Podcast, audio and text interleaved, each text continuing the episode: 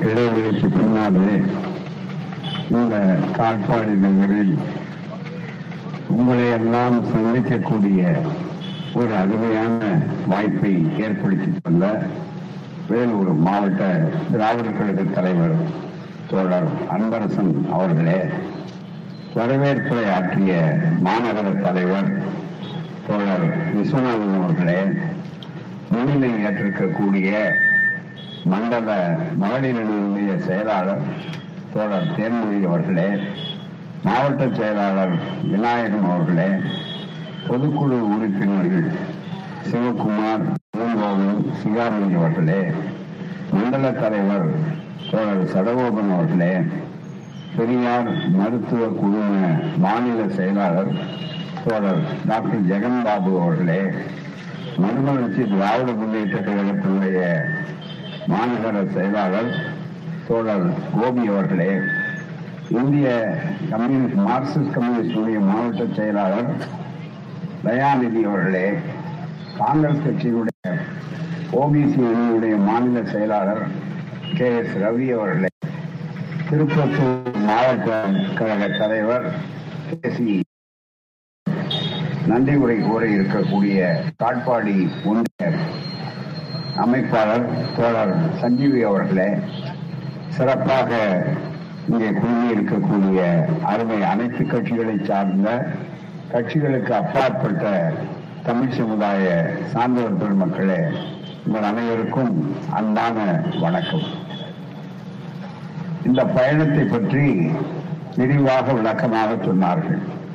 அதை விட எனக்கு முன்னாலே பேசிய வழக்கறிஞர் மதிவதனி எம்எல் அவர்கள் சிறப்பான வகையிலே இந்த சுற்றுப்பயணத்தினுடைய நோக்கம் சமூக நீதி பாதுகாப்பு அதே போல திராவிட மாடல் ஆட்சியுடைய தனித்துவம் சாதனைகள் இன்றைக்கு அந்த ஆட்சிக்கு ஏற்படக்கூடிய தடைகளை எப்படியெல்லாம் எதிர்கொள்ள வேண்டும் மக்கள்? ஏனென்றால் வாராது வந்த மாமணி போல இந்த ஆட்சி நமக்கு கிடைத்திருக்கிறது என்பதையெல்லாம் மக்கள் உணர்ந்து அதனை பாதுகாத்து பயன்படுத்திக் கொள்ள வேண்டும் என்பதற்காகத்தான் தேர்தலிலே நிற்காத ஒரு பஞ்சாயத்து தேர்தலுக்கு கூட நிற்காத எங்களை போன்றவர்கள் இப்படி ஊர் ஊராக அலைந்து உங்களை எல்லாம் சந்தித்துக் கொண்டிருக்கிறோம். இங்கே ஒரு நீண்ட இடைவெளிக்கு பின்னாலே தான் நான் இந்த காட்பாடி பகுதி வேலூருக்கு அடிக்கடி வந்திருந்தாலும் கூட காட்பாடி பகுதிக்கு நீண்ட இடைவெளிக்கு பின்னாலே தான் வந்திருக்கிறோம். இந்த பகுதியிலே வாழ்ந்த நம்முடைய நண்பர் ஓய்வு பெற்ற முனிசிபல் கமிஷனரும் சிறந்த பெரியாரிஷமான ஐயா சுப்பிரமணியம் அவர்கள் இந்த பகுதியில் ஒரு பெரிய அளவிற்கு அதான் மிகப்பெரிய அளவிற்கு அவர்கள் உதவியவர்கள் நல்ல ஆங்கில புலமையோடு அவர்தான் சங்கராச்சாரி யார் என்ற புத்தகத்தை ஆங்கிலத்தில் மொழிபெயர்த்து அவரை பற்றியெல்லாம் தெளிவாக பேசிய கருத்தை எடுத்து சொன்னவர்கள். அப்படிப்பட்ட ஒரு அற்புதமான ஒரு நண்பர் இங்கே இல்லையானாலும் அவருடைய நினைவு நமக்கு தெளிவாக இருக்கிறது. அதுபோலவே இங்கு ஏராளமான தோழர்கள் கலைஞர் தோழர்கள் மற்றவர்கள் இந்த வட்டாரத்திலே ஏராளமாக இருப்பார்கள். இன்றைய தினம் தோழர் துரைமுருகன் அவர்கள் அமைச்சர் அவர்கள் திராவிட முன்னேற்ற கழக பொறுப்பாளர்கள் எல்லாம் ஈரோடு இடைத்தேர்தலிலே தங்களுடைய கடமை ஆற்ற வேண்டும் என்பதற்காக அங்கே அவர்கள் இருக்கிற காரணத்தினாலே அவர்கள் வர வாய்ப்பில்லாவிட்டால் இங்கே அவர்கள் நம்முடைய வாழ்த்துக்களை எங்களுக்கு தெரிவித்திருக்கிறார்கள். இங்கே இந்த கூட்டம் எனக்கு முன்னாலே பேசிய தோழர்கள் குறிப்பிட்டதை போல இது ஒரு தனி பொதுக்கூட்டம் அல்ல.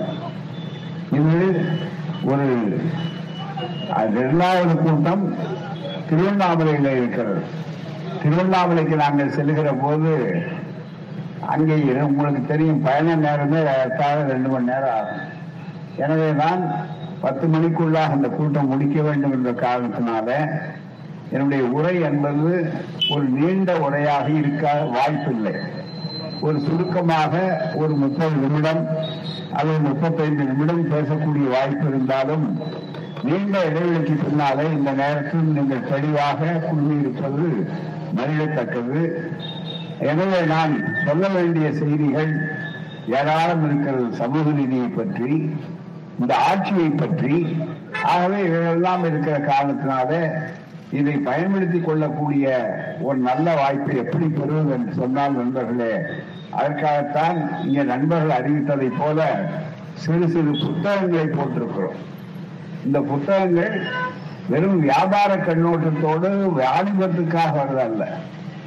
நாங்கள் பேசுகிற கருத்துக்கள் எவ்வளவு தெளிவாக ஆதாரபூர்வமாக இருக்கிறது என்பதை சுட்டிக்காட்டுவதற்காகத்தான் இந்த கூட்டம்.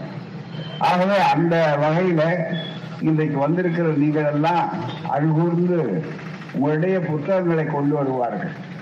அதை நீங்கள் வாங்க வேண்டும் படிக்க வேண்டும். நீங்கள் படித்தால் மட்டும் போதாது மற்றவர்களுக்கு பரப்ப வேண்டும். ஏனென்றால் உண்மைகளை இப்போது எடுத்து சொல்வதற்கு நாட்டில ஊடகங்கள் கூட தயங்குகின்றன.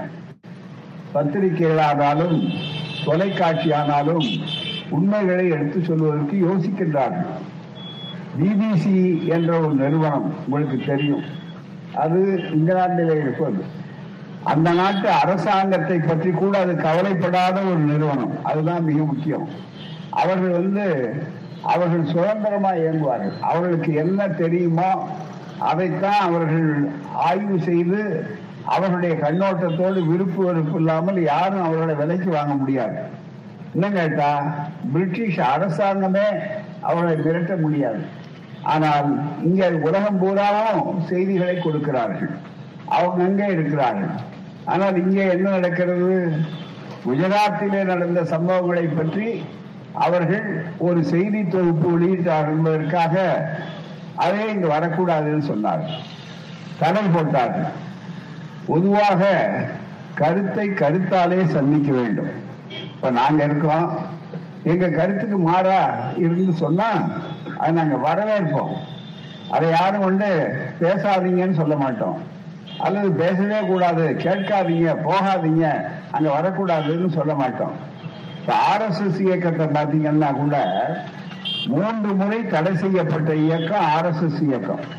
இந்தியாவிலேயே வேறு எந்த இயக்கமும் மூன்று முறை தடை செய்யப்பட்டதில்லை. கம்யூனிஸ்ட் கட்சிகள் கூட தடை செஞ்சிருக்காங்க காரணம் என்ன? அதனுடைய வரலாறு அந்த இயக்கம். காந்தி அவர்களை சுட்டுக் கொன்ற கோட்ஸே என்ற மராத்தி பார்ப்பனர். அந்த மிகப்பெரிய அளவிற்கு அவர் வேகமாக அவர் பய- பயிற்சி எடுத்த அமைப்பு ஆர்எஸ்எஸ் அந்த ஆர்எஸ்எஸ் கூட எங்களை பொறுத்தவரை கருத்து கேட்டா தடை செய்யக்கூடாதுன்னு அன்னையிலன்னு சொல்லுவோம். ஆர்எஸ்எஸ் உடைய கருத்துக்கள் இருக்கு பாருங்க. அந்த கருத்துக்கள் வந்து கருத்துக்களை சந்திக்கணும். வெறும் தடைன்னு சொன்னா மட்டும் ஒரு இயக்கத்தை கண்டு போக வேண்டிய அவசியம் இல்லை. ஆனா அன்னைக்கு ஏன் தடை செய்தார் என்றால் அது ஈடுபட்ட பயங்கரவாதத்தினாலே தடை செய்ய வேண்டிய அவசியம் அந்த அரசுக்கு வந்தது. ஒரு அதுக்கு காரண காரியம் காந்தி. இன்னைக்கும் பார்த்தீங்கன்னா அகண்ட பாரதம் என்று சொல்லிக்கொண்டு பாகிஸ்தான் உள்பட எல்லா நாட்டையும் சேர்த்து வைத்துக் கொண்டு காந்தியார் சுட்டு கொன்ற நாத்துராம் கோட்சேவுடைய அந்த தூக்கிலிடப்பட்ட நாள் இருக்கு பாருங்க. அந்த நவம்பர் இருபத்தி ஆறாம் தேதியில மிக முக்கியமா என்ன செய்யறாங்க அவருடைய அஸ்தி சாம்பலை வச்சு அங்க உறுதிமொழி ஏற்கிறோம்னு சொல்லக்கூடிய அளவிற்கு அங்க நிகழ்ச்சி நடத்துறாங்க. இந்து ராஷ்டிரத்தை உருவாக்கணும். ஒரு நாடு நம்முடைய அரசியல் சட்டம். அம்பேத்கர் போன்றவர்கள் பாடுபட்டு நம்முடைய ஒரு ஜனநாயகவாதிகளா இருக்க வேண்டும் என்று சொல்லக்கூடிய இந்த அரசியல் சட்டத்துல தெளிவா என்ன இருந்து எப்படிப்பட்ட அரசாங்கம் இந்த அரசாங்கம் அமைய வேண்டும் என்று எல்லாரும் உறுதி எடுக்கணும். குடியரசுத் தலைவராக இருந்தாலும் உறுதியா இருக்கணும் பஞ்சாயத்து உறுப்பினராக இருந்தாலும் உறுதியா இருக்கணும் அரசியல் சட்டம் சென்றால் அந்த அரசியல் சட்டம் என்ன சொல்லுது? மிக முக்கியமா இறையாண்மை மிக்க முதல் வார்த்தை. Sovereign socialist secular democratic republic.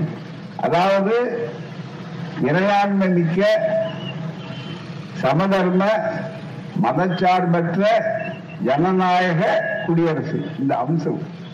இதுலதான் யாரா இருந்தாலும் பதவி பிரமாணம் பதவிக்கு போறவங்க பிரமாணம் எடுக்கிறாங்க. அந்த பதவிக்கு போகிறவர்கள் எடுக்கிற பிரமாணம் இருக்க அதன்படி இன்றைக்கு ஆட்சி இருக்கிறதா? அதுல கருத்து சுதந்திரத்துக்கு தான் மிக முக்கியமான இடம். கருத்து சுதந்திரம் உண்டு. அதுதான் மிக முக்கியம். வெளிப்படையா இருக்கணும். அரசாங்கம் நடத்துறதுக்குங்கிறதுக்கு அடையாளம்.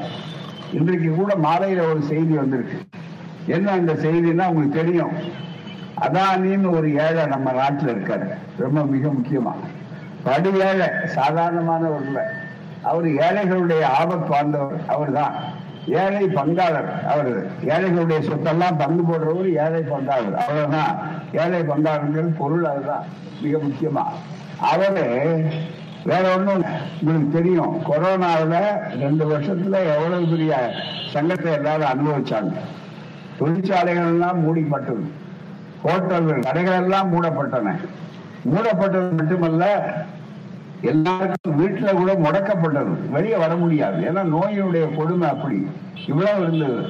அந்த காலகட்டத்துல பலர் தொழில் இழந்தார்கள். பெரும் தொழில் இல்ல. பள்ளிக்கூடங்கள் மூடப்பட்டன.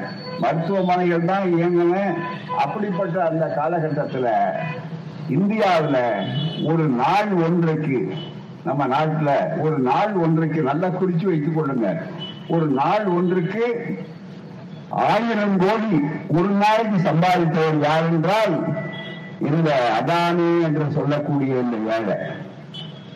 மற்றவர்கள்லாம் பொருளை இழந்தாங்க எங்க கொரோனா காலத்துல கோவிட் காலத்துல.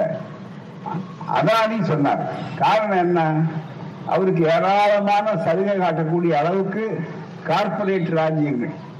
மிகப்பெரிய அளவுக்கு. இன்றைக்கு இருக்கிற பிரதமர் அவர் போல விமானத்திலேயே போனாருங்கிற வெளிப்படையாகவே அவருக்கு ராகுல் காந்தி பாராளுமன்றத்தில் எடுத்து சொல்லி படத்தோட காட்டினார். ஆனா அவர் மீது உரிமை பிரச்சனை கொண்டு வர்றாங்களே தவிர அவர் பேசுங்க எடுத்துட்டோம்னு சொன்னாரே தவிர பிரதமர் பதில் சொல்லல மிக முக்கியமா. அதை பற்றியெல்லாம் மற்றது இருக்கக்கூடிய அளவுக்கு இந்த கருத்துரிமை என்பது மிக முக்கியம். அதுல மிக முக்கியமானது சோசியலிசம். சோசியலிசம் தான் என்ன? சமதர்மம். ஆனா அதுக்கு நேர் விரோதமாக இன்றைக்கு நம்ம நாட்டில் அரசாங்கத்துடைய உடைமைகள் எல்லாம் பொதுத்துறையில இருப்பவர்கள் எல்லாம் தனியார் துறைக்கு விற்றுக்கொண்டே இருக்கிறார்கள் மாற்றிக்கொள்ளும் விமான நிலையம் எந்த விமான நிலையம் போனாலும் அதுல அரசாங்கத்தினுடைய விமான நிலையம் ரொம்ப குறைவு. இருக்கிறதெல்லாம் தனித்தனியா பிரிச்சு பிரிச்சு வாடகை கொடுக்குறாங்க. அதாவது புத்தகை கொடுக்கறது கூட விளையாட்டு தலைவர்களா அதை மட்டும் தனியா கொடுக்குறாங்க. அப்ப கார்பரேட் ராஜ்யம்னு சொல்லக்கூடிய அளவுக்கு முதலாளிகள் ராஜ்யம் வருது. அம்பானி அடானி டாட்டாக்கள் இவர்கள் கையில. விமானம் ஏர் இந்தியா ஏர்லைன்ஸ் அப்படின்னா அந்த விமானம் அரசாங்கம் நடத்தினது அதை பூரா ரொம்ப குறுகிய விலைக்கு பதினேழாயிரம் கோடி அது போக வேண்டியது லட்சம் கோடிக்கு மேல.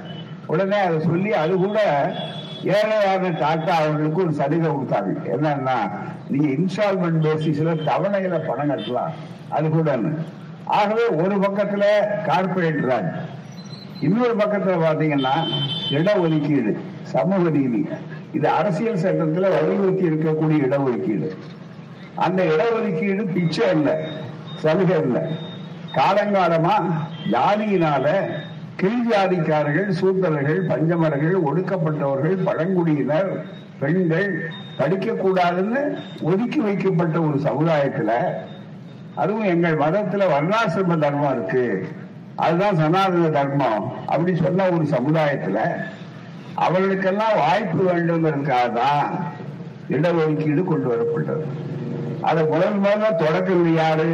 இந்தியாவுக்கே வழிகாட்டக்கூடிய அளவுல இந்த பூமி தான் இது பெரியார் மண் இது சமூக நீதி மண் அதனாலதான் இங்க மிகப்பெரிய ஒரு வாய்ப்பு ஏற்பட்டது. அப்படி அந்த வாய்ப்பு ஏற்பட்டதுனால சமூக நீதி கிடைச்சதுனால படிக்காது இருந்த ஒரு சமுதாயம் இன்னைக்கு படிச்சது. நீதி கட்சி என்று சொல்லக்கூடிய அந்த திராவிட ஆட்சி நூறு ஆண்டுகளுக்கு முன்னால பதவிக்கு வந்தது. அந்த நூறு ஆண்டுகளுக்கு முன்னால பதவிக்கு வந்த போது இந்தியா நம்முடைய பகுதியில சென்னை ராஜ்யத்துல இந்தியாவில இன்னும் அதோட குறைச்சல். வெறும் ஏழு சதவிகிதம் தான் எழுத படிக்க தெரிஞ்சவங்க அந்த மக்களுக்கு படிப்பு எல்லாருக்கும் கொடுங்கன்னு பள்ளிக்கூடங்கள் ஆரம்பிச்சாங்க. குறிப்பா ஒடுக்கப்பட்ட மக்கள் யார் இருக்காங்களோ அந்த மக்களுடைய பகுதியிலேயே சென்று பள்ளிக்கூடங்கள் வைத்தார்கள். மிகப்பெரிய அளவுக்கு. அதனாலதான் படிச்சு அந்த திராவிட மாடல் ஆட்சியுடைய தொடர்ச்சியாக அறிஞர் அண்ணா அதுக்கடுத்து முத்தமிழ் அறிஞர் கலைஞர் அதுக்கடுத்து இன்றைக்கு ஒப்பற்ற முதல்வராக திகழ்ந்து கொண்டிருக்கிற இந்தியாவினுடைய முதல் முதல்வர் முத்துவேல் கருணாநிதி ஸ்டாலின் அவர்களுடைய ஆட்சியிலே இன்றைக்கு எழுபது சதவீதம் படித்திருக்கிறார். இன்னும் மற்ற இடங்கள்ல இல்ல. குஜராத் மாடல் குஜராத் மாடல் தான் எந்த அளவுக்கு கல்வி சுகாதாரம் மக்கள் இது ரெண்டும் மிக முக்கியம். எஜுகேஷன் அண்ட் ஹெல்த் இந்த கல்வி சுகாதாரத்துல எவ்வளவு பேர் பெரிய சாதனை செஞ்சிருக்காங்க? தமிழ்நாடு தான். இப்ப கூட வந்து மோடி அவர்களிடத்துல அமைச்சரா இருக்கிறவர் தான். கல்விக்கு கல்வி அமைச்சர் மத்திய கல்வி அமைச்சர். அவருக்கு பேர் ஆ, தர்மேந்திர பிரதான்னு வர்றார். அவர் கோவையில பேசும்போது சொல்றார் அவினாசினி கல்லூரி பட்டமளிப்பு விழாவில் இந்தியாவிலேயே அதிகமான பெண்கள் பிடித்த மாநிலம் பட்டதாரிகளாக இருப்பது தமிழ்நாடுதான் சொல்றார். படிச்சது மட்டுமல்ல அதிகார பங்களிப்பிலும் அவர்கள் தான் இருக்காங்க. ஈக்குவாலிட்டி எஜுகேஷன் அண்ட் எம்பவர்மெண்ட் அதிகார பங்களிப்பு. அவர்களுக்கு இந்த பெரிய பதவிகள்லாம் பெண்கள் வர்றாங்க. பீகார்ல இருந்து நம்முடைய தலைமை அமைச்சர் தலைமை நீதிபதி வர்றார். வந்து இங்க இருந்தார் இருந்து அவர் ஓய்வு பெற்று வெளியே போறார். ஓய்வு பெற்றப்ப அவரை விடை அனுப்புறதுக்கு ஆஹ், கொடுத்து அனுப்புறது விழாவை நடத்துறாங்க. அந்த விழாவில் பீகார்லேருந்து வந்த தலைமை நீதிபதி இங்க சென்னை உயர்நீதிமன்றத்துடைய தலைமை ஓய்வு பெற்று போகும்போது சொல்றாரு நான் இந்தியாவில் இருக்கிற இத்தனை உயர்நீதிமன்றத்தையும் பார்த்திருக்கேன். நான் சென்னை உயர்நீதிமன்றத்தில் இருந்து பணியாற்றுறதுக்காக பெருமைப்படுறேன். நான் இன்னைக்கு ஓய்வு பெற்று போனா கூட ஒரு நல்ல எண்ணத்தோட ஒரு நல்ல நினைவோட நான் விடைபெறுகிறேன். என்னன்னா இந்தியாவில் இருக்கிறதுல அதிகமான பெண் நீதிபதிகள் இருப்பது சென்னை உயர்நீதிமன்றத்தில் தமிழ்நாட்டில் தான் சொல்றேன். அதுதான் திராவிட மாடல் ஆட்சி. எது செஞ்சதுன்னு கேட்கிறவங்களுக்கு பதில். இன்றைக்கு சொல்றாங்க. இப்ப புதுசா பதவி கேட்டது கூட. பார்ப்பனர்களும் அதுல இடம் பெற்றிருக்காங்க. அதெல்லாம் இருக்கட்டும். பெண்கள்ல கூட பார்ப்பன பெண்களை கொஞ்சம் கொஞ்சமா உள்ள நுழைக்கிறாங்க இதுதான் சந்தர்ப்பம். பாலியல் நீதி. அதனால தான் நாங்க ரொம்ப நாளைக்கு முன்னாலேயே ஊட்டங்கரையில கூட்டம் போட்டோம். ஒரு மாநாடு பெண்ணுரிமை மாநாடு போட்டோம். அப்ப நான் சொன்னோம் இது சமூக நீதின்னு சொன்னா மட்டும் போதாது. வாய்ப்பற்றவர்களுக்கு இடம் கொடுக்கணும் அப்படின்னு சொன்னா மட்டும் போதாது. பாலியல் நீதி கலந்த சமூக நீதி. பெண்களுக்கும் இடம் கொடுக்கணும். பெண்கள்ல ஒடுக்கப்பட்ட பெண்கள் இருக்காங்களே? தாழ்த்தப்பட்ட சமுதாயத்தில் இருக்க பெண்கள் இருக்காங்களே? பிற்படுத்தப்பட்ட சமுதாயத்தில் இருக்கிறாங்களே? பழங்குடி பெண்கள் இருக்காங்களே? அந்த மாதிரி வாய்ப்புகளை கொடுங்க. அப்படின்னு கேட்டோம். இன்னைக்கு அதை மட்டும் மறைச்சிட்டு என்ன பண்றாங்க சொல்றாங்க. இருந்தாலும் பரவாயில்ல பெண்கள் வர்றாங்க. பதினாலு பெண்கள் இப்ப இருக்கிறாங்க. இப்ப இருக்கிற நீதிபதிகள்ல எழுபத்தைந்து நீதிபதினா பதினாலு பெண்கள்.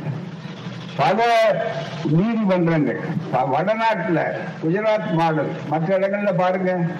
ஏன் பெண்கள் எங்க வரல? பெண்கள் உயிரோட விட்டு வந்தது இல்லையே? தமிழ்நாடு தானே இங்க வடநாட்டுல எல்லாம் என்ன? இன்னும் ராஜஸ்தானத்துல வர என்ன சொல்றாங்கன்னா சதி மாதா கோயில் கட்டுறாங்க. சனி மாதா கோயில்னா நீங்க ஏதாவது ஏதோ சர்ச்சில் இருக்க மாதா கோயில் மாதிரி நினைச்சுக்காதீங்க. சனி கோயில்னா என்னன்னா நமக்கு தெரியாது நம்ம மக்களுக்கு. பல பேருக்கு ஏன்னா இங்க அந்த பழக்கமும் கிடையாது. அதனால தெரியறதுக்கு வாய்ப்பு கிடையாது.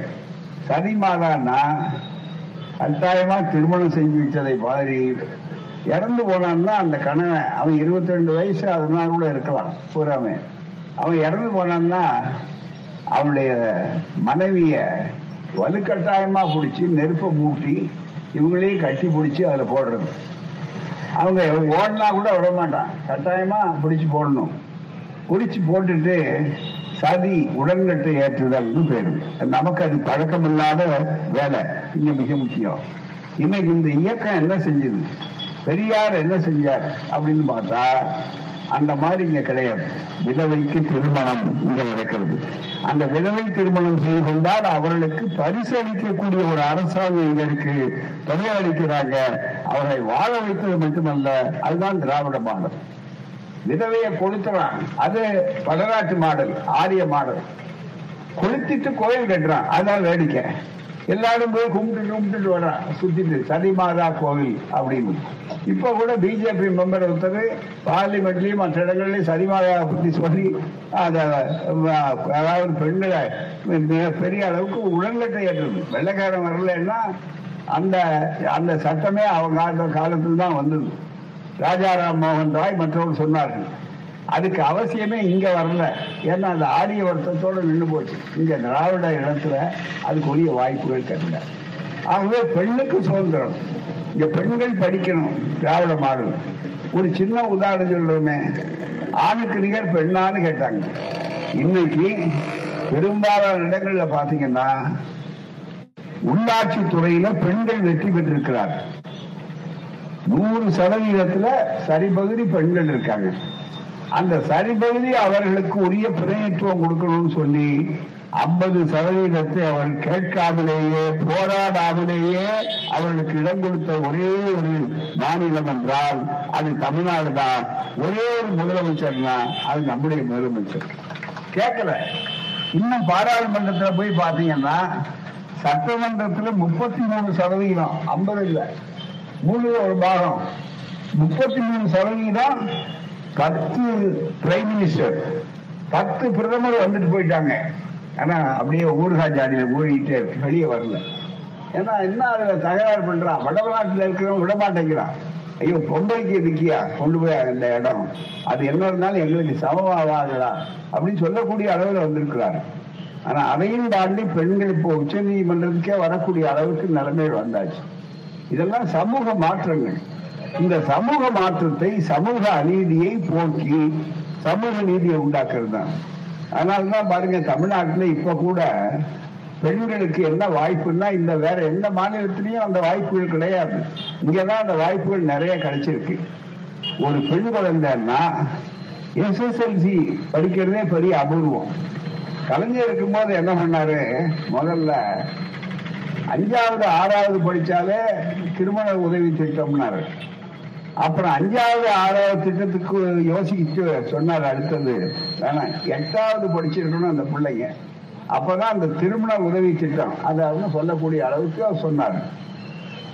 மா ராமாவன் தம்மையார் மூவலூர் ராமாவன் தம்மையார் திருமண உதவி திட்டம் அந்த மாதிரி பல தர்மாம்பா இப்படி வரிசையா எல்லாரும் பேரும் போட்டாங்க.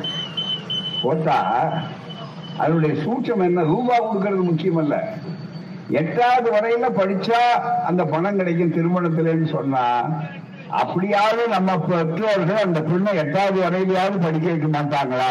அந்த பணம் கிடைக்கும் கல்யாணத்துல பரவாயில்ல திருமணம் செய்யறதுக்கு ஒரு ஊக்கத்தொகைக்காக தான் மறைமுகமா படிக்க வச்சிருந்தாங்க. அப்புறம் அத பத்தாவது வரல. இப்போ என்ன பண்ணாங்க? கல்லூரிக்கு போறது கூட அந்த வாய்ப்பை உண்டாக்கிட்டார் கல்லூரிக்கு ஏன் போகல நம்ம நாட்டுல? பெண்ணை பெண்ணை பெற்றவர்கள் பெற்றோர்கள் நீங்க பல பேர் இருக்கீங்க. கிராமத்துல பல இடங்கள்ல போய் பார்த்தா ஏங்க உங்க பெண்ணை படிக்க வைக்கிறேன்னா ரெண்டே ரெண்டு காரணம் தான் சொல்லுவாங்க. என்ன சொ- கா- சொல்லுவாங்கன்னா ஆ, நிறைய படிச்சுட்டு அவன் மாப்பிள்ளை கிடைக்க மாட்டாங்க. அப்புறம் அதுக்கு அவங்க மாப்பிள்ளை தேடுறதே பெரிய விஷயமா இருக்குங்க எங்களுக்கு பெரிய பிரச்சனை. எவ்வளவு நாளா திருமணம் பண்ணாம பொண்ணை வச்சிட்டு இருக்கிறது. வயிற்றுல நெருப்பை கட்டிட்டு இருக்கோம் இப்படிதான் கிராமத்துல பதில் சொல்லும். ஆனா இன்னைக்கு அப்படி இல்லை. மாறி என்ன ஆயிருக்கு? அதுக்காக சொல்லுவாங்க நல்லா படிக்கிற பிள்ளைதான். படிக்கிறதுக்கு ஆசைப்படுது. மேல படிக்கணும். காலேஜுக்கு போகணும். பட்டதாரி ஆகணும் அப்படின்னு நினைக்குது. அதெல்லாம் சரிதாங்க. என்கிட்ட வசதி இல்லையே. நான் சாதாரண கூலி வேலை செய்கிறேன். என் வீட்டுல அடுத்த வீட்டுல நான் ஏதாவது கழுவி தான் கழுவிதான் அந்த சட்டிப்பானை கழுவி தான் நான் வேலை பண்ணிட்டு இங்க வர்றேன். இந்த பிள்ளைய படிக்க வச்சுட்டேன். இதுக்கு மேல என்னால எப்படி படிக்க முடியும்? பத்தாவது வந்ததே பெரிய விஷயம். அப்படின்னு நினைச்சு கல்லூரிக்கு போனா யார் சம்பளம் கட்டுறது? யாருக்குன்னு கேட்டாங்க. அதை உணர்ந்து தான் இன்றைய முதல்வர் போனவர்கள் நெருக்கடியை உண்டாக்கி இருந்தாலும் கஜானாவை காலி பண்ணிட்டு போயிருந்தாலும் ஏராளமா கடனை வாங்கி வச்சுக்கிட்டு அதுக்கு வட்டி கட்டுறதுக்கே பணம் போதும் அப்படின்னு சொல்லக்கூடிய அளவுல இருந்தாலும் அதை பற்றி எல்லாம் கவலைப்படாம ஒவ்வொரு பெண்ணும் ஒரு வீட்டுல கல்லூரிக்கு போனா ஆயிரம் ரூபாய் அவர்களுக்கு தேவை என்ன வந்தாங்க ஒரு வீட்டுல நாலு பெண் கல்லூரிக்கு போனாலும் பாலிடெக்னிக்கா இருந்தாலும் கல்லூரியா இருந்தாலும் அவளுக்கு ஆயிரம் ரூபாய். ஒரு வருஷத்துக்கு பன்னெண்டாயிரம் ரூபாய். இதுதானே கல்விக்கு இப்படி நிறைய சொல்லிட்டு போலாம். நேரம் இல்லை நான் அடுத்தது மற்ற இடத்துக்கு போகணும். இவ்வளவு பெரிய அற்புதமான கல்வித்துறையில மறுபடி. அதுக்கு முன்னால பள்ளிக்கூடத்துக்கு பள்ளிக்கூடத்துக்கு வாங்கன்னு தான் நாம எல்லாரையும் கூப்பிட்டு இருந்தோம். அது வரவழைச்சோம். அதுக்கு தான் காலேஜர் பகல் உணவு திட்டம் போட்டார். அதுக்கு முதல்ல அதை தொடக்கியது தியாகராயர் சென்னையில. ஆனா வெள்ளக்காரன் காலத்துல அதுக்கு அனுமதி இல்லைன்ட்டா நிதி கொடுக்க மாட்டேன்னு. அது அங்க நின்று போச்சு. பிறகு அப்ப கல்வி பச்சை தமிழர் காமராஜர் பகல் உணவு திட்டம். அடுத்தது எம்ஜிஆர். அவருடைய காலத்துல கலைஞர் வந்தாரு அந்த திட்டத்தை விரிவு பண்ணாரு. எம்ஜிஆர் வந்த உடனே சத்துணவு திட்டம்னு இது பேர் மாத்தினாரு. அடுத்தது கலைஞர் வந்தாரு உண்மையாவே சத்துணவா இருக்கணும் என்ன செய்யணும்? ரெண்டு முட்டை போடலாம் அந்த பிள்ளைகளுக்கு சத்து இருக்கும் சோகை இருக்காது அப்படின்னு. அதுக்கு நம்மால் கொஞ்சம் பேர் எதிர்ப்பு காட்டினான் எப்படின்னா என்னங்க எங்கள் வீடு சைவ வீடு? அதெல்லாம் மாத்துறதுக்காக இப்படி பண்றாரு. முட்டை வாங்கி கொடுக்குறாரு. எங்களை கெடுக்கிறதுக்காக உடனே பதில் சொன்னார் கலைஞர். முட்டை வேண்டாமா? சரி. ரெண்டு வாழைப்பழம் சாப்பிடு. முழுமையா. அப்படின்னாரு. வாழைப்பழம் வியாபாரிகளுக்கு லாபம். வாழைப்பழம் விவசாயிகளுக்கு லாபம். அதுதான் என்ன? ஒரு பக்கம் இது இவ்வளவு வசதி எல்லாருக்கும்.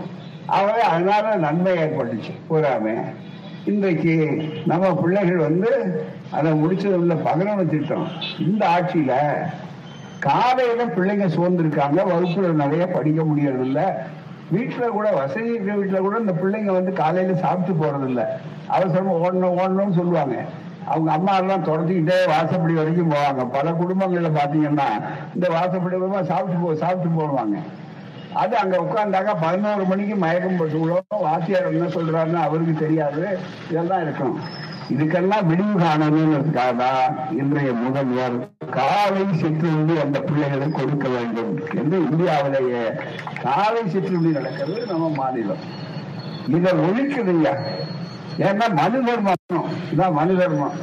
இல்ல சூத்திரனுக்கு எடை கொடுத்தாலும் கல்வியை கொடுக்க கூடாது மிக முக்கியமா. அதுக்காக என்ன பண்ணாங்கன்னா இதை ஒழிக்கிறதுக்கு என்ன சொல்றான் ரொம்ப மிக முக்கியமா இந்த ஆட்சிக்கு போட்டியா? சட்டம் நிறைவேற்றி அனுப்புனா அங்க ஒரு ஆளுநர் அவரு பத்து பதினஞ்சு மசோதாவை அப்படியே போட்டு வச்சிருக்காரு.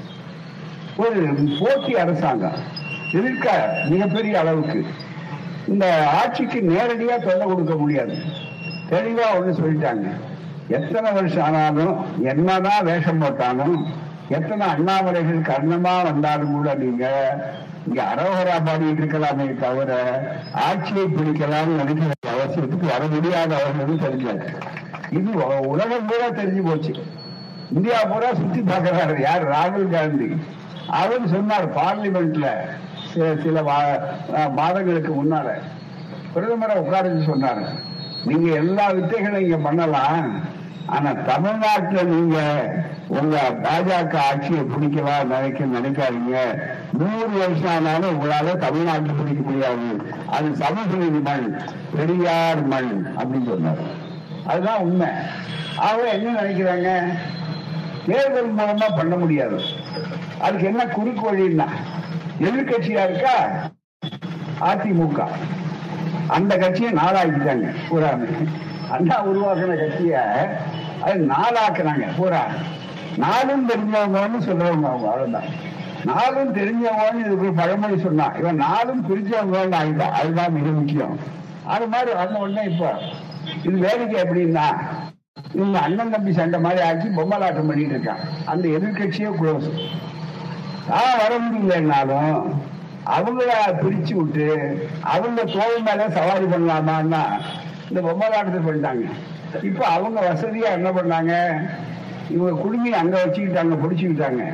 மடியில கனம் வழியில பயம். அதனால இப்போ அண்ணா திமுக அப்படின்னு சொல்லக்கூடிய அது நாங்க தாய் கழகம் எல்லாத்துக்கும் உரிமையோட வழிகாட்டணும் நீங்க எங்களுக்கு கடமை இருக்கு. அதை பத்தி வருத்தப்படுறவங்க அவங்கள விட நாங்க அதிகம்.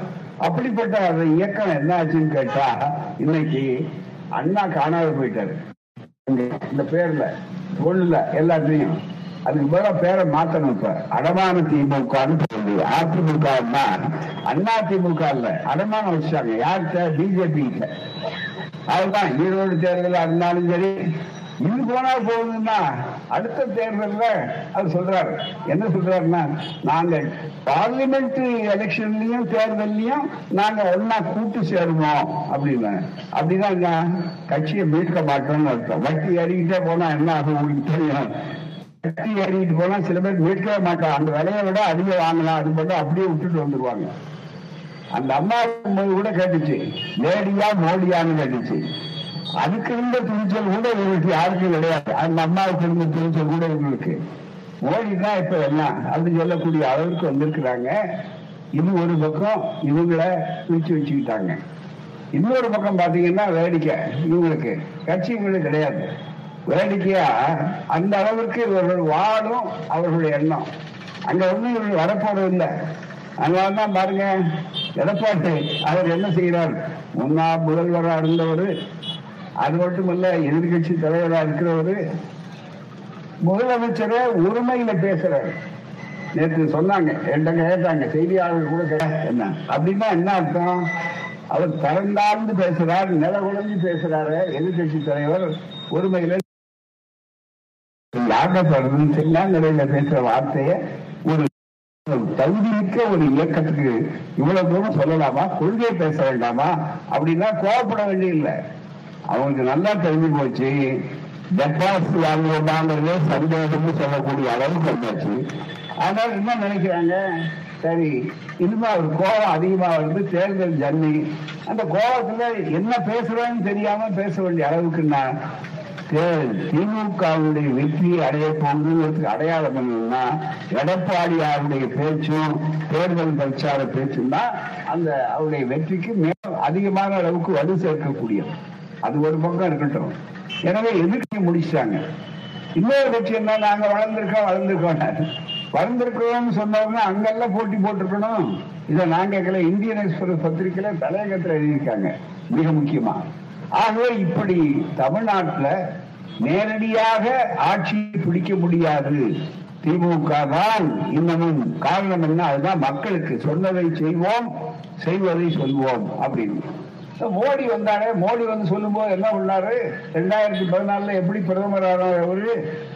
நீங்க எல்லாம் எனக்கு ஓட்டு போட்டீங்கன்னா இளைஞர்களே வேலை வாய்ப்பு ஒரு வருஷத்துக்கு ரெண்டு கோடி பேருக்கு வேலை வாய்ப்பு உங்க வீட்டுல ஒவ்வொருத்தரும் வங்கி கணக்கு வச்சிருந்தீங்கன்னா பதினஞ்சு லட்சம் ரூபாய் பொத்து பொத்துன்னு வந்து விடணும். மிக முக்கியமா. அப்படின்னு சொன்னாரு. யாருக்கா இத்தனை ஒன்பது வருஷம் ஆச்சு. அடுத்த தேர்தல் வரப்போகுது. இதுவரையில எத்தனாவது ஒரு காலம் வந்துதா? கேட்டா அந்த அமைச்சர்கள் சொல்றாங்க. யார்? அவர் பக்கத்தில் இருக்கிறவர் சொல்றாங்க. அதுக்கும் அதுக்கும் ஹிந்திலேயே பதில் சொல்றாங்க. புரியல பதில் சொன்ன உடனே என்ன பதில் சொல்லி தப்பிச்சு போறாங்க வடநாட்டிலே சொல்றாங்க. அது ஜும்லான்னாரு அப்படின்னா. ஜும்லான்னா நம்ம ஆட்களுக்கு ஒன்றும் தெரியாது. என்ன என்ன? சும்மா சொன்னோம் அவ்வளவுதான். சொல்லிட்டு போறோம். இதுதாங்க குஜராத் மாடல் எது? தேர்தல் வாக்குறுதியை ஜும்லான்னு சொல்றது தேர்தல் வாக்குறுதிக்கு சொல்றது குஜராத் மாடல் இதோ நாங்கள் நிறைவேற்றிய அறிவித்த வாக்குறுதியில தேர்தல் வாக்குறுதியில எண்பத்தி ஆறு சதவீதம் சொன்னதை செய்வோம் செய்வதை சொல்லுவோம் சொல்வது திராவிட மாடல் இதுதான் புரிந்து கொள்ளணும். ஆகவே இப்படிப்பட்ட ஒரு சூழ்நிலையை உங்களால வேலை வாய்ப்பு கொடுக்க முடியல. வேலை வாய்ப்பு கொடுக்காத சூழ்நிலையில நாங்க வேலை வாய்ப்பு திட்டத்தை உங்களுக்கு காட்டுறோம். அதை செய்யுங்க. நாங்க செய்யறது எங்க? தமிழ்நாட்டுல செய்ய வேண்டியதை ஏன் குறுக்கு சால் ஓட்டுறீங்க? குறுக்கு தடை போடுறீங்க. இத சொல்றதுதான் இந்த கேட்டரிங் இந்த பயணங்கள் அதுதான். அதுக்கு உதாரணம் வேலைகளுக்கு தமிழ்நாட்டு இளைஞர்களுக்கு அத்தனை பேருக்கு வேலை கிடைக்கும். தமிழ்நாட்டை தாண்டியவர்களுக்கும் வேலை கிடைக்கும். இன்னைக்கே நிறைய பேர் தமிழ்நாட்டில இருந்து உள்ள வர்றாங்க. வர்றதுனால மிகப்பெரிய ஆபத்து என்ன தெரியலாம் நம்மால் கூட நினைக்கிறாங்க. ஆஹ் அவங்க கால நேரம் இல்லாம வேலை செய்யறாங்க அவங்க சம்பளம் குறைவா கொடுத்தா வேலை செய்யறாங்கன்னு நினைக்கிறாங்க. சம்பளம் குறைய வாங்கிட்டு அவன் தேட்டை போடுறான். இருக்கிறது பூரா. அதுவும் மேல இருந்து ஓட்ட போடுறான் தேட்டை போடுறான் எங்க போறான்னு தெரியல. ஆள் கொலை கொலை மிகப்பெரிய அளவுக்கு. இப்ப யார கண்காணிக்கன்னு தெரியாத காவல்துறையினர் திணறக்கூடிய அளவுக்கு கொலைகள் நடக்குது. எங்க வடக்க போய் தான் ஆளை பிடிச்சிட்டு வர்றாங்க. கூடாம மிகப்பெரிய ஆள். அது இன்னொரு பக்கத்துல. அதையும் கண்காணிக்கணும்னு நம்ம முதல்வர் என்ன பண்ணாருன்னா ரொம்ப தெளிவா ஒரு திட்டத்தை வச்சாரு.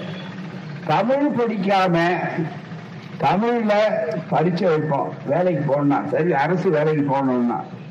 எண்பது மார்க் தமிழ்ல வாங்கிருக்கியா அப்பதான் உனக்கு வேலை இருந்தா அப்ப மத்தவன் உள்ள சொல்ல நுழைய முடியாது. இது ரொம்ப சாமர்த்தியமா இந்த வேலைகளை படிச்சு வச்சிருக்காரு. இப்படி வேலை வாய்ப்புகளுக்கு சூழல் இருக்கு. ஆனா வேலை வாய்ப்புக்கு என்ன திட்டம்னு கேட்டா அதுக்கு தான் சேது சமுத்திர கால்வாய் திட்டம். இத திராவிட மாடல் ஆட்சி இருந்த காலத்திலேயே அது தொடங்கும் போதே சரியே ராமசாமியார் உங்களுக்கு ஆற்காடு ராமசாமியார் எல்லாம் இந்த பகுதி நம்ம ஆற்காடு பகுதியில தான் வந்தவங்க. அவரு மிகப்பெரிய அறிவாளி பெரிய நிபுணர். அவர் நூறு வருடத்துக்கு முன்னாலே திட்டம் போட்டார். தமிழ்நாட்டுல செழுமையான ஒரு வரணும்னா இலங்கையை சுத்திட்டு கப்பல்கள் போகுது. இலங்கைக்கும் இந்தியாவுக்கு இடையில இருக்கிற பகுதிய நம்ம பகுதி கடல் பகுதி. அதை ஆழப்படுத்தினா சேது சமுதிர கால்வாய் திட்டம். அந்த கடல் ஆழத்தை செய்தா கப்பல்கள் போற வருமானம் இருக்கு பாருங்க. அந்த கார்பரேஷன் அது தமிழ்நாட்டுல வறுமையை ஒழிக்கும். வேலை வாய்ப்புகளை அதிகப்படுத்தும். ஆகவே சேது சென்ற கால்வாய் திட்டம் என்பதை உருவாக்க வேண்டும் என்று நூறு ஆண்டுகளுக்கு முன்னால் அவர் சொன்ன உடனே தமிழ்நாட்டுல நாம எல்லாரும் அதை பிரச்சாரம் பண்ணோம். எப்போ? முப்பது வருடம் நாற்பது வருடமா பிரச்சாரம் பண்ணோம். அறிஞர் அண்ணா எழுச்சி நாள் கொண்டாடினார். முத்தமிழறிஞர் கலைஞர் உடனடியாக அதுக்கு வேண்டிய ஏற்பாடுகளை செய்யலாம்? என்று சொல்லிவிட்டு மிகப்பெரிய அளவில் வரக்கூடிய வாய்ப்பை என்ன செய்தாருன்னா எதிர்பார்த்திருந்தார். மக்களாகிய நீங்கள் பொதுமக்கள் யூபிஏ காங்கிரஸோட இணைந்த உடனே பாராளுமன்ற தேர்தலில் ஏராளமா இடம் கொடுத்த உடனே நம்முடைய உறுப்பினர்கள் வந்துதான் ஆட்சி அமைக்கக்கூடிய வாய்ப்பு வந்தது அதனால பத்து அமைச்சர்கள் தமிழ்நாட்டு அமைச்சர்கள் அன்றைக்கு இருந்தாங்க. பத்து அமைச்சர்கள் தமிழ்நாட்டுக்கு இருந்த வரலாறு வேற அதுக்கு முன்னால கிடையாது. உடனே அதுல இவர் சொன்ன உடனே ஒரு கேள்வி கேட்டாங்க மன்மோகன் சிங். அந்த அம்மா சோனியா காந்தி வரல. மன்மோகன் சிங்கை பிரதமர் ஆக்கினாங்க உங்களுக்கு தெரியும். உடனே மன்மோகன் சிங் கிட்ட கேட்டார் கலைஞர். அவர் திருப்பி கேட்டார் உங்களுக்கு என்ன எத்தனை அமைச்சர்? அதெல்லாம் சரி. எங்களுக்கு குறிப்பா கப்பல் அமைச்சர் வேணும். கப்பல் துறை. அந்த கப்பல் துறை அமைச்சராக டி ஆர் பாலு பொறியாளர் நியமித்து சேது சமுதாய கால்வாய் திட்டத்தை உடனடியாக உருவாக்க வேண்டும். நிதி ரெண்டாயிரம் கோடிக்கு மேல ஆகும் என்றார் நிதி கார்பரேஷன் உண்டாக்கி கொள்ளலாம். திட்டத்தை போட்டாங்க. வேக வேகமா இதெல்லாம் நடந்தது. நல்லா நடந்த பிற்பாடு மிகப்பெரிய ஒரு வாய்ப்பு எப்படின்னு சொன்னா ரெண்டாயிரத்தி எட்டுக்குள்ள மதுரையில வந்து ஒரு பெரிய வாய்ப்பு திறந்தாங்க மதுரையில. இன்னைக்கு கூட இந்து பத்திரிகையில மீண்டும் சேது சமுதிர கால்வாய் திட்டத்தை இன்றைக்கு கொண்டு வரக்கூடிய அளவிற்கு இன்றைக்கு முயற்சிகள் தொடங்கிவிட்டன என்று மிகப்பெரிய ஒரு கட்டுரையே இன்னைக்கு வந்திருக்கு இன்னைக்கு வந்திருக்கிறது. ஒரு பெரிய பத்திரிகையில. A project to create a shipping route இந்த சேலர் shallow states ரிவைவல் புதிதாக அது தேவைன்னு சொல்லக்கூடிய அளவிற்கு இன்றைக்கு. எங்களுடைய முயற்சிகள் எப்போதும் தோற்றதில்லை வரலாற்றில். வேண்டுமானால் வெற்றி தாமதமாகலாமே தவிர அது தோற்றுதே இல்லை. ஆகவே அந்த அளவுக்கு வந்திருக்கு. இந்த திட்டம் ரெண்டாயிரம் கோடின்னா அது தயார் பண்ணாங்க. எல்லாம் முடிஞ்சு போகுது. வேக வேகமா நடந்தது. இருபத்தி மூணு கிலோமீட்டர் தான் பாக்கி இருக்கு. அந்த இருபத்தி மூணு கிலோமீட்டர் வேலை முடிஞ்சதுன்னா அந்த ரெண்டு மூணு ஆண்டுகள்ல வர வேண்டிய வேலை திட்டம் நம்ம இளைஞர்களுக்கு வேலை வாய்ப்பு இந்தியாவுடைய பாதுகாப்புக்கு ரொம்ப உறுதியாக உத்தரவாதம். தென்கிழக்கு ஆசியாவே சிறப்பா இருக்கும். இது அத்தனையும் ஒரு காலத்துல ஏடிஎம்கே தேர்தல் அறிக்கையிலேயே இருந்த விஷயம். இவ்வளவும் இருக்கு. பிறகு என்ன நடந்தது? எல்லாம் முடிச்சு இருபத்தி மூணு கிலோமீட்டர் வெட்டிக்கிட்டு வரும்போது சில பாறைகள் தென்பட்டன. அது சுண்ணாம்பு பாறைகள் பவள பாறைகள். அந்த சுண்ணாம்பு பாறைகள் பவள பாறைகள் இருந்த நேரத்துல அதுக்கு என்னென்ன இதை எப்படியாவது தடுத்துடணும் ஏன்னு கேட்டா அடுத்து ரெண்டாயிரத்தி எட்டுல இது முடிய போகுது. ரெண்டாயிரத்தி ஒன்பது துவக்கத்துல பொது தேர்தல் வரப்போகுது. வந்தா அந்த பெருமை லாபம் திமுகவுக்கு போயிடும். கலைஞருக்கு போயிடும். மன்மோகன் சிங் காங்கிரசுக்கு போயிடும். ஆகவே தடுக்கிறது எப்படின்னு யோசனை பண்ணி மூன்று பார்ப்பனர்கள் முடிவு செய்தார்கள். ஒன்று ஜெயலலிதா அம்மையார் வழக்கு போட்டாங்க. இன்னொன்று அரசியல் தலைவர் சுப்பிரமணிய சாமி மூன்றாவது சோ. ராமசாமி. நேரா சுப்ரீம் கோர்ட்ல வழக்க போட்டாங்க. வழக்கு அப்படி ரெண்டாயிரத்தி பதினேழு தடை ஆணை கொடுத்தாங்க. ரெண்டாயிரத்தி எட்டுல ப- தடை ஆணை. இன்றைக்கு என்ன ஆச்சு பதினஞ்சு ஆண்டுகளுக்கு மேலா அந்த தடையினால அந்த வேலை எடுக்கல. அப்படின்னு நிறுத்திட்டாங்க. உச்ச நீதிமன்றம் உச்ச நீதிமன்றம் எப்படி நடந்ததுன்னு பார்த்துக்கிட்டீங்கன்னா ஒரு என்ன காரணம் சொன்னாங்க அதுதான் முக்கியம். அந்த இடத்துல வரணும். நாங்க பேசினா அவர் இந்து மதத்தை பத்தி பேசுறாரு அவர் கடவுளை பத்தி பேசுறாருன்னு சொல்றாங்களே அவங்க மூட நம்பிக்கை எப்படி நம்ம முன்னேற்றத்தை தடுக்குது? எப்படி வளர்ச்சிக்கு மிகப்பெரிய அளவுக்கு வாய்ப்புகளை உண்டாக்குதுங்கிறது நண்பர்களே இங்க மூன்று புத்தகங்கள். இது அதனுடைய வரலாறு. தெரிந்து கொள்ளணும்னா சேது சமுதிர திட்டம் ஒரு விளக்கம். டிஆர் பாலு எப்படி ஆரம்பிச்சாங்க என்ன செஞ்சாங்க இப்ப என்ன நிலையில இருக்கு இந்த புத்தகம். அதே மாதிரி இதுல எதை காரணம் காட்டி நிறுத்தினாங்க சேது சமுதிர திட்டத்தை ராமர் கட்டின பாலம் அப்படின்னு விட்டான் ஒரு குருடா விட்டான் ராமர் கட்டின பாலம். என்ன அர்த்தம்? அதுக்கு என்ன ஆதாரம் இருக்கு? வரலாற்று ரீதியாக ஆதாரம் இருக்கணும் புவியியல் ரீதியாக ஆதாரம் இருக்கணும் கடல் ரீதியாக ஆதாரம் இருக்கணும்னா கட்டினா கட்டினாருங்க? பதினேழரை லட்சம் வருஷத்துக்கு முன்னால கட்டினாங்கன்னு சொன்னாங்க. பதினேழரை லட்சம் வருஷத்துக்கு முன்னால மனுஷனே வரல. ஆனா அவரு கடவுள் பார்த்து சொன்னார். அதான் கலைஞர் கேட்டார் சரியான கேள்வி கேட்டார். என்னப்பா ஆதாரம் இருக்கான்னு. நாங்க நம்புறோம் அப்படின்னா. நம்புறோம்னு சொன்னா யார் வேணும் சொல்லலாம் காட்பாடி இருக்கிற போலீஸ் ஸ்டேஷனுக்கு போய் இது எங்க தாத்தா இருந்தாங்க. அதனால நாங்க இங்க ஆக்குப்பை நீங்க வேற இடம் பார்த்துங்கன்னு சொன்னா கா- போலீஸ் இன்ஸ்பெக்டர் கேட்க மாட்டாரா? ஏங்க திடீர்னு வந்து இங்க தாத்தா அப்படின்னா அவனுக்கு ஆதாரம் இருக்கா? எட்டு தலைமுறை முன்னால என்னங்க அப்படின்னா இன்னைக்கு ராத்திரி கனவுல சொன்னாருங்க கொள்ளு தாத்தா வந்தாரு. இதுதான் நம்ம இடம்னு சொன்னாரு நான் நம்புறேன். அப்படின்னா ஒத்துக்குவீங்களா? இன்னைக்கு அதே மாதிரிதான் இன்னைக்கு தா- அங்க உச்ச நீதிமன்றம் அதை ஏத்துக்கிட்டு இருக்காங்க நம்பிக்கை. என்ன ராமர் கோயிலுக்கு அப்படித்தானே தீர்மானம் பண்ணாங்க? ஆக நம்பிக்கைன்னு சொன்னாங்க. அப்போ கேட்டார் இது ஆதாரம் சொல்லல. ராமர் பாலம் கட்டினார் பாலம் கட்டினார்னு சொன்னீங்க. கேட்டார் கலைஞர். ராமர் என்னையா இன்ஜினியர் இன்ஜினியர் தானே பாலம் கட்டணும். எந்த இன்ஜினியரிங் காலேஜில் படிச்சாருன்னு? ஆஹா உடனே வடநாட்டில் இருக்க ஒரு சாமியாரு. அவெல்லாம் கொதிச்சு என்ன வடநாட்டுல சாமியார் ராஜ்யம் தானே? எல்லாம் நடத்திட்டு அதனால தான் தனி ஜெயில் வச்சிருக்கா இப்ப சாமியாருக்கெல்லாம். ஒருத்தர் ஒருத்தர் எல்லாம் கிருஷ்ணலீல நடத்திட்டு இருக்கிறான் பூராமே. அது நடத்திக்கிட்டு எல்லாம் நடத்தி இப்ப கூட ஒரு ஆளு ஆயுள் தேவை இருக்கா? சசராம் அப்படின்னு போட்டு மிக முக்கியமா. அப்படிப்பட்ட அந்த சாதியாரில் ஒரு ஆள் வந்து ஆஹா கருணாநிதிங்கிறவர் தமிழ்நாட்டில் எங்களை ராமனை அவமதிச்சிட்டார். அவர் தலையை சீவனம் அப்படின்னு எடுத்து அவர் தலையை சீவி கொண்டு வரவனுக்கு பதினஞ்சு லட்சம் ரூபான்னார். இங்க எல்லாரும் ஆத்திரப்பட்டாங்க. ஆனா கலைஞர் வந்து பெரியாரிடம் பயின்றவர் தானே. இங்க நாங்கெல்லாம் குருகுலத்துக்காரங்க. அதனால அவர் ரொம்ப எல்லாரும் கோவப்படினாரு கலைஞர் கோவப்பட ரொம்ப சிரிச்சுக்கிட்டே சொன்னார். அவ்வளவுதானே ஏன் நீங்க ஆசைப்படுறீங்க? நான் பதில் சொல்லிக்கிறேன். அப்படின்னு சொல்லி சொன்னாரு.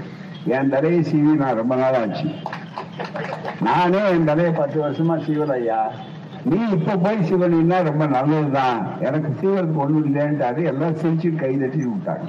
அது மாதிரி இந்த திட்டம் நிறைவேறணும் அப்படின்னு சொல்லக்கூடியது. சேது சமுதிர திட்டமும் ராமர் பாலமும் அப்படின்னு.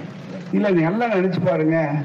அந்த பாதம் முடி இருபத்தி மூணு கிலோமீட்டர் ரெண்டாயிரம் கோடிக்கு பக்கத்துல திட்டம். ஏறத்தாழ முக்காவாசி முடிஞ்சு போச்சு.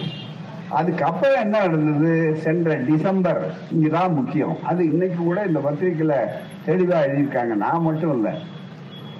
டிசம்பர் இருபத்தி ரெண்டு எப்ப? போன இந்த போன மாசம் முடியிறப்போ போன வருஷம் முடியிறப்போ இன்னும் மூணு மாசம் ரெண்டு மாசம் முன்னாடி இப்போ பிப்ரவரி நாம வர்றோம். இந்த காலகட்டத்துல ஒரு பிஜேபி காரர் எந்திரிச்சு கேள்வி கேட்கிறாரு. ராம் சேது ராம் சேதுன்னு ராமர் பாலம் கண்டதுக்கா அங்க வழக்கு பெண்டிங்கா இருக்க உச்ச நீதிமன்றத்துல ஆதாரங்கள் என்ன? அதுக்கு என்னென்ன ஆதாரங்கள் கண்டுபிடிச்சிட்டீங்களான்னு கேட்டாரு. அவர் பதில் சொன்னாரு யார் ஜிதேந்திர சிங்னு மோடிக்கு பக்கத்துல இருக்க அமைச்சர் சம்பந்தப்பட்ட அமைச்சர் அவர் அவர் தான் பதில் சொல்லணும். அவர் நேரா பதில் சொன்னாரு என்ன சொன்னாருன்னா எந்திரிச்சு இதுவரையில் இத்தனை ஆண்டுகளாக நாங்கள் தேடி தேடி பார்த்தோம். எந்த ஆதாரமும் ராமன் பாலம் கட்டினாங்கிறது ஆதாரம் இல்லைன்னு பதில் சொல்லிட்டார் பார்லிமெண்ட் அப்ப இதுவரையில உண்மையை சொன்னது யார்? நாங்களா அவங்களா? அதுதாங்க திராவிட மாடல். அதுதான் திராவிடம். உண்மையை பேசுவது எங்கள் வேலை பொய்யை பரப்புவது அவரால் வேலை. அதுதான் மிக முக்கியம். ஆகவே அதனுடைய விளைவாக இன்றைக்கு சரி இதோ போனது போகட்டும். இப்போ எங்க வே இளைஞர்கள்னா வேலை வாய்ப்பு இல்லாம இருக்காங்கல்ல?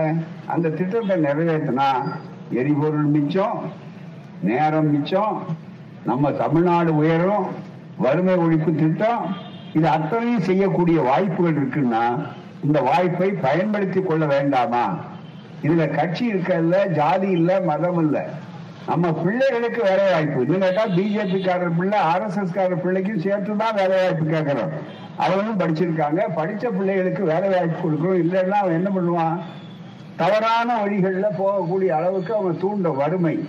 ஆகவேதான் இந்த சேது சுந்தர கால்வாய் திட்டத்தை மீண்டும் புதுப்பிக்க வேண்டும் என்ற பொறுப்பு மிகப்பெரிய கோரிக்கைக்காகத்தான் இந்த பயணம்.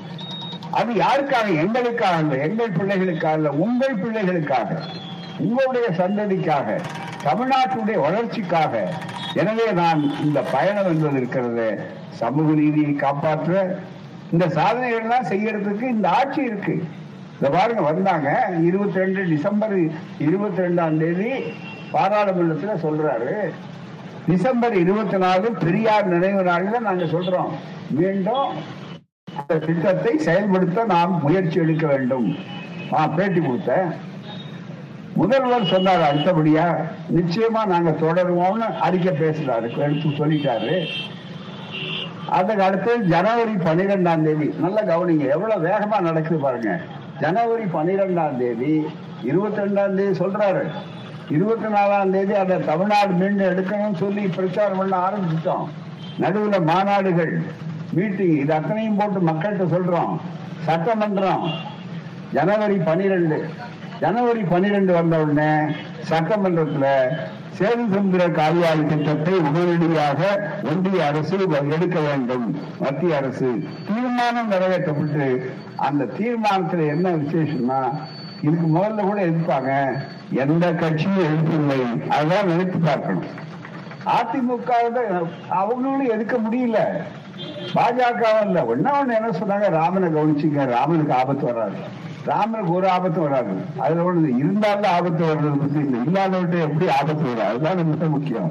என்ன ஒரு தடவை மேல இருந்து கீழே வந்தாருங்கிறான் இன்னொருத்தர் தானா வந்தாருங்கிறான் இன்னொருத்தர் கடவுள அவதாரம் அவதாரம்னா மேல இருந்து கீழே வர்றதுன்னு அர்த்தம் சமஸ்கிருதத்துல ஆகவே அப்படிப்பட்ட ஒரு சூழ்நிலை இருக்கக்கூடிய சூழ்நிலையிலே தான் இன்றைக்கு அந்த இந்த பயணம் என்பது இவ்வளவு சொன்னாங்க எனக்கு. தொண்ணூறு வயசாச்சு சிரமம் தான் வர்றோம். ஆனா மக்கள் நிறைய கூடுறாங்க. ஒரு நாளைக்கு ஒரு கூட்டம்னா நிறைய செய்திகளை சொல்ல முடியும். ஆனா அடுத்தடுத்து பயணங்கள் மற்றது போனாலும் கூட நம்ம எதிர்காலம் வளர்ச்சி தமிழ்நாடு. இந்த தமிழ்நாடு வந்து இவ்வளவு வசதி இருக்கு இயற்கை வளம் இருக்கு. என்ன இல்லை இந்த நாட்டுல? எல்லாம் இருக்கு போறாமே. ஆனா அதை பயன்படுத்தக்கூடிய அறிவும் துணிவும் ஆட்சியும் ஒன்று இருக்கு. ஆனா அந்த ஆட்சி அதிகாரம் இல்லாத ஒரு ஆட்சியாக வைத்துக் கொண்டுதான் கையில நமக்கு வெண்ணெய் வைத்துக் கொண்டு நெய்யை உருக்குவதற்கு நாம டெல்லியில அனுமதி கேட்கிறோம். கையில வெண்ணெய் நம்மகிட்ட இருக்கு. வெண்ணெயை உருக்குனா உடனே நெய் ஆயிடும் ஆனா அதுதான் மாநில உரிமை. வேற ஒண்ணும் இல்ல. நீங்க நெய்ய உருக்கணுங்க உருக்கணுங்கன்னு யார்கிட்ட கேட்கறது? டக்குன்னு எனக்கு வெண்ணெய் உருவதற்கு முன்னாடி செய்ய வேண்டாமா? அதுதான் இன்றைக்கு அந்த பயணம். எனவே நான் உங்கள் நாட்டினுடைய தமிழ்நாட்டு எதிர்காலத்தை கருதி திராவிட மாடல் ஆட்சியை பாதுகாப்போம். அதனுடைய சாதனைகளை வளமாக ஆக்குவோம். தமிழ்நாட்டை பாதுகாப்போம் இளைஞர்களுக்கு வேலை வாய்ப்பை பெருக்குவோம். வளர்ச்சியை தமிழ்நாட்டு பொருளாதாரத்தை மேலும் வளம் கொடுக்கக்கூடிய செழிப்பான பொருளாதாரமாக மாற்றுவோம் என்று கூறி வாய்ப்பளித்த உங்களுக்கு நன்றி கூறி விடைபெறுகிறேன். வணக்கம் நன்றி. வாழ்க பெரியார். வளர்க பகுத்தறிவு. வாழ்க தமிழ்நாடு. நன்றி வணக்கம்.